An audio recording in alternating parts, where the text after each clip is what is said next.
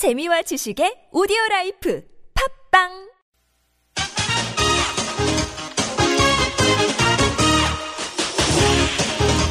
열린 아침 김만흠입니다. 3부 시작합니다. 열린 인터뷰 두 번째 시간입니다.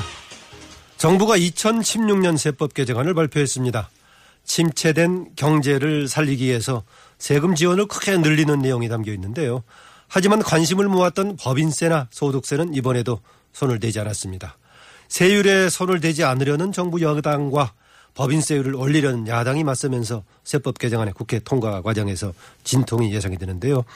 이번, 이번 세법 개정안의 주요 내용과 쟁점들 기획재정부 최영록 세제실장과 함께 짚어보겠습니다. 안녕하십니까? 예, 안녕하십니까? 예. 어, 최영록 세제실장과 인터뷰를 드리면서 궁금한 점이나 의견 있으신 분들은 50원 유료 문자 샵 0951로 보내주시기 바랍니다. 예, 최 실장님. 예. 어, 앞서 제가 간단히 소개하긴 했습니다만 이번 세법 개정안의 전반적인 방향부터 좀 짚어주시겠습니까? 네.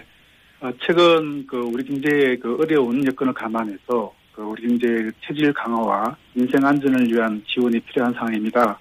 그래서 금년도 세법 개정안의 핵심 키워드는 신성장 산업 육성과 민생 안정 지원으로 잡았습니다.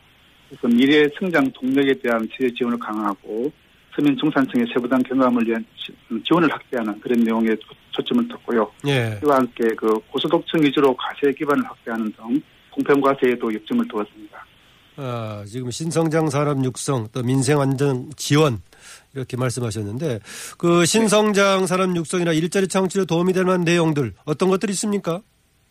예, 먼저 그 신성장 산업에 대한 투자를 유도하기 위해서 그 신성장 산업 R&D 세액 공제를 11대 신산업 기조 중심으로 개편하면서 세액 공제를 최대 30% 올렸습니다. 아, 세액 공제를 그다음에- 높였다. 예. 예, 예. 그다음에 그 신성장 산업 기술을 사업화하기 위한 시설 투자에 대해서도 세액 공제를 실시를 하고자 합니다. 그다음에 방금 말씀하신 그 일자리 창출 파트는 이제 고용 창출 효과가 큰 어떤 서비스에 대한 지원을 강화하기 위해서 그 세제 지원 대상을 네거티브로 전환해가지고 사실상 모든 서비스 업종이 지원받을 수 있도록 했고요. 예. 그다음에 중소기업에 대한 그 투자세 공제, 고용 창출 투자세 공제도 올려서 어떤 고용 정대에 대한 세제 지원을 강화하고자 했습니다. 기업 구조 조정에 대한 지원을 강화한다는 거 이건 어떤 내용입니까? 이거는 이제 기본적으로 세제가 기업 구조조정에 걸림돌이 되지 않도록 해야 되겠다는 측면에서 여러 가지 요건을 완화하는 좀 지원을 강화한 내용입니다. 예를 들면 그 최근 해운업계 어려움을 감안해서 한시적으로 그 해운기업의 톤세라고 있습니다. 이 톤세 적용을 포기할, 수- 포기할 수 있도록 해서 득자가 나면 세금을 안 낼 수 있도록 하고요.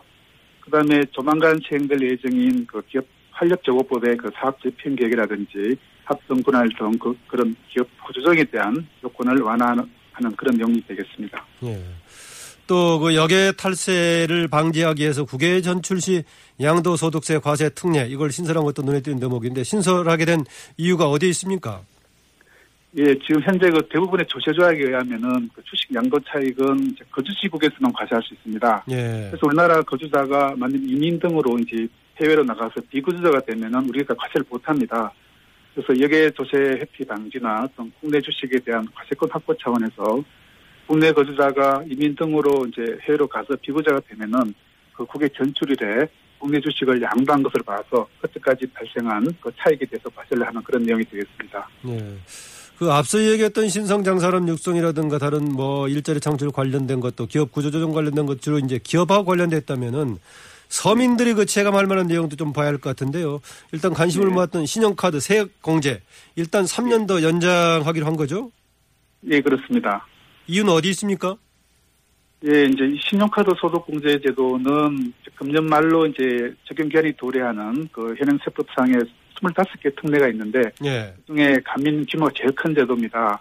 이 제도에 대해서 저희들이 심층 평가를 해보니까 이 제도가 도입 목적이 이제 과표 양성화 이런 겁니다. 근데 그 동안에 그 신용카드 사용이 보편화돼가지고 좀 과표 양성 목적을 달성을 했다.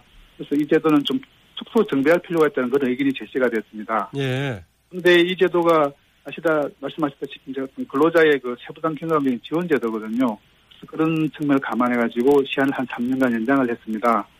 근데 이제 심층평가 결과가 좀 축소를 하라고 이제 의견이 나오니까 어떤 그 소득 공제에 따른 세부담 경감 혜택이 좀 큰 그런 고속자 중심으로 한도를 좀 줄이기로 그렇게 결정을 했습니다. 아, 그럼 절충안이라고 볼 수 있겠군요.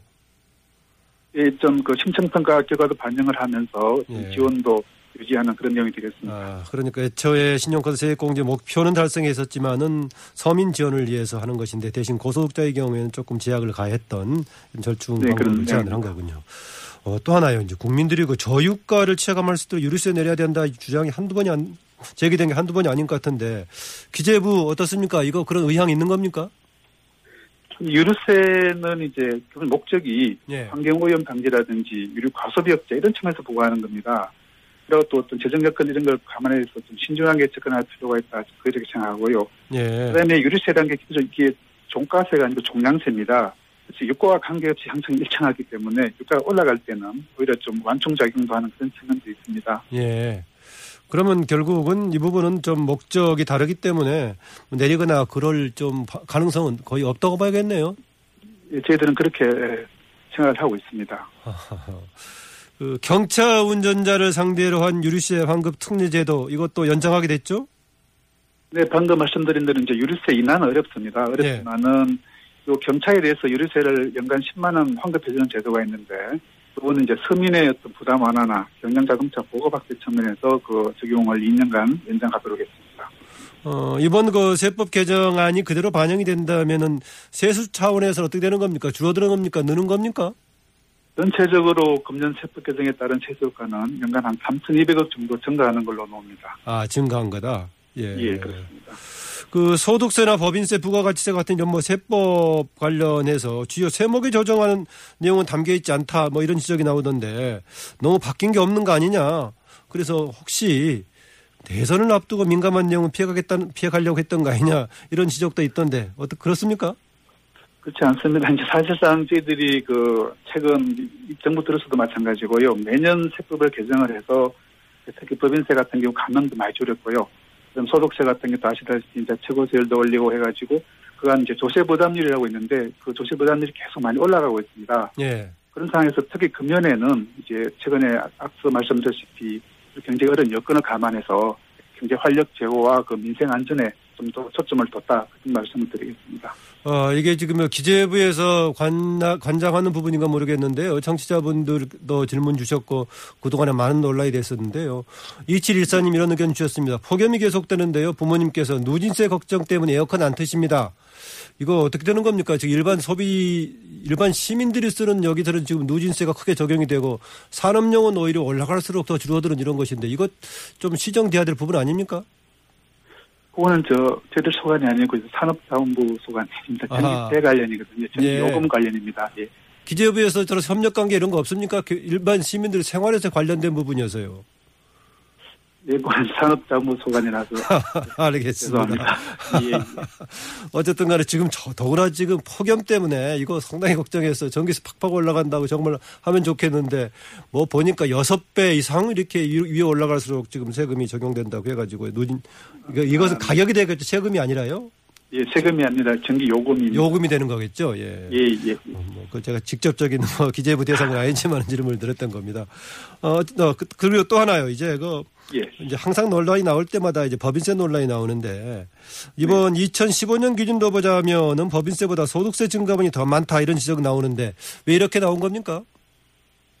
예, 지난해 이제 세수를 보면은 이제 소득세 증가가 법인세보다 좀 높습니다. 그 이유는 뭐냐면은 기본적으로 지난해 소득세가 늘은 게 부동산 거래량이 늘어서 그렇습니다.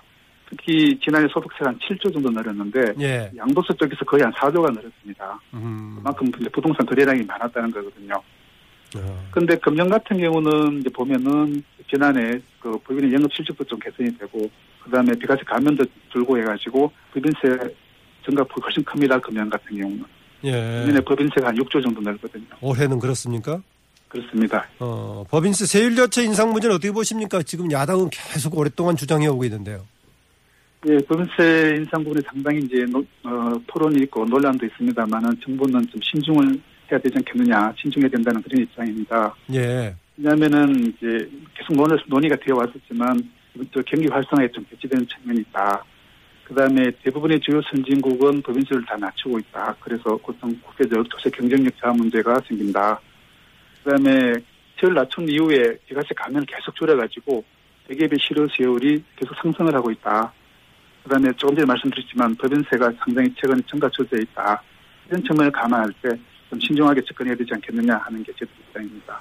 아, 지금 보니까 그 기존에는 어, 여당에서는 대체로 거의 전부가 이제 법인세 인상에 대해서 반대를 해왔었는데 최근에 대, 최근에 들어와서는 어, 상당수 의원들이 점진적인 인상은 검토해 볼 수도 있다라는 의견도 보이더라고요.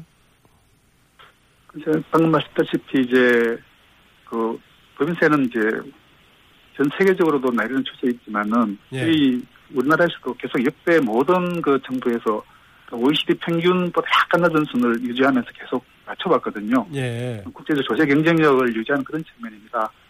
그다음에 세율은 저희들이 3%포인트를 낮췄지만은 그만큼 또 감면을 많이 줄였습니다. 예. 낮춘 대신에 감면을 줄였거든요. 아, 그런 부분을 좀 종합적으로 고려를 해야 되지 않느냐 그렇게 생각을 합니다. 아, 최근 들어와서 이제 감면 부분들을 많이 지금 이제 없애버렸습니까? 그렇습니다. 그 그때 법인세를 낮춘 이후에 12년 후에 그 최저한세를 올린다든지 뭐 고용 창출자세 공제, R&D 재 공제 이런 부분 감면을 많이 줄였습니다. 예. 그렇게 거기에 대한 그동안의 원칙은 지켜온 반면에 뭐 담배세 인상 같은 건 이런 것은 뭐 상당히 큰 폭으로 돼가지고 결과적으로 서민에 대한 세금만 넣은 거 아니냐, 서민 증세 아니냐 이런 얘기도 나옵니다. 예, 담배 같은 경우는 그때 이제 도입할 당시부터 어떤 그 국민 건강, 그 특히 청, 청소년의 그 흡연율 어, 감소 이런 다른 어떤 정책적 목적이 있었습니다. 예. 그렇더라도 이게 너무 막 크다 해가지고 지금 청취자분들 몇 분이 주셨는데요. 예컨대 1379님 담배세 내릴 생각은 없으신가요? 라고 질문 주셨습니다. 담배세는 과거에부터 이제 지방세나 그 부담금 이런 부분이 있었고 국세 부분이 이제 지난해부터 초과가 됐는데요. 그런 그 어, 담배세 어떤 부과나 그 가격 인상으로 좀 감면 그 흡연율 축소 효과 이런 부분이 상당 부분 있었다고 이제는 보고 있습니다. 예. 보면은 이제 어차피 이게 국회에서 최종 통과가 돼야 되는 거 아니겠습니까?